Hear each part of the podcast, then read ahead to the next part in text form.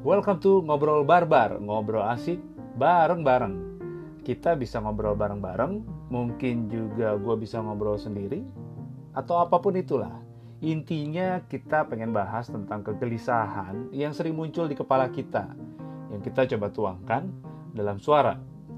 Jadi kalau waktu lo sedikit, jangan mampir, skip podcast ini. Tapi kalau waktu lo banyak, which is mungkin banyak, silahkan stay dan mudah-mudahan bisa berguna. Enjoy!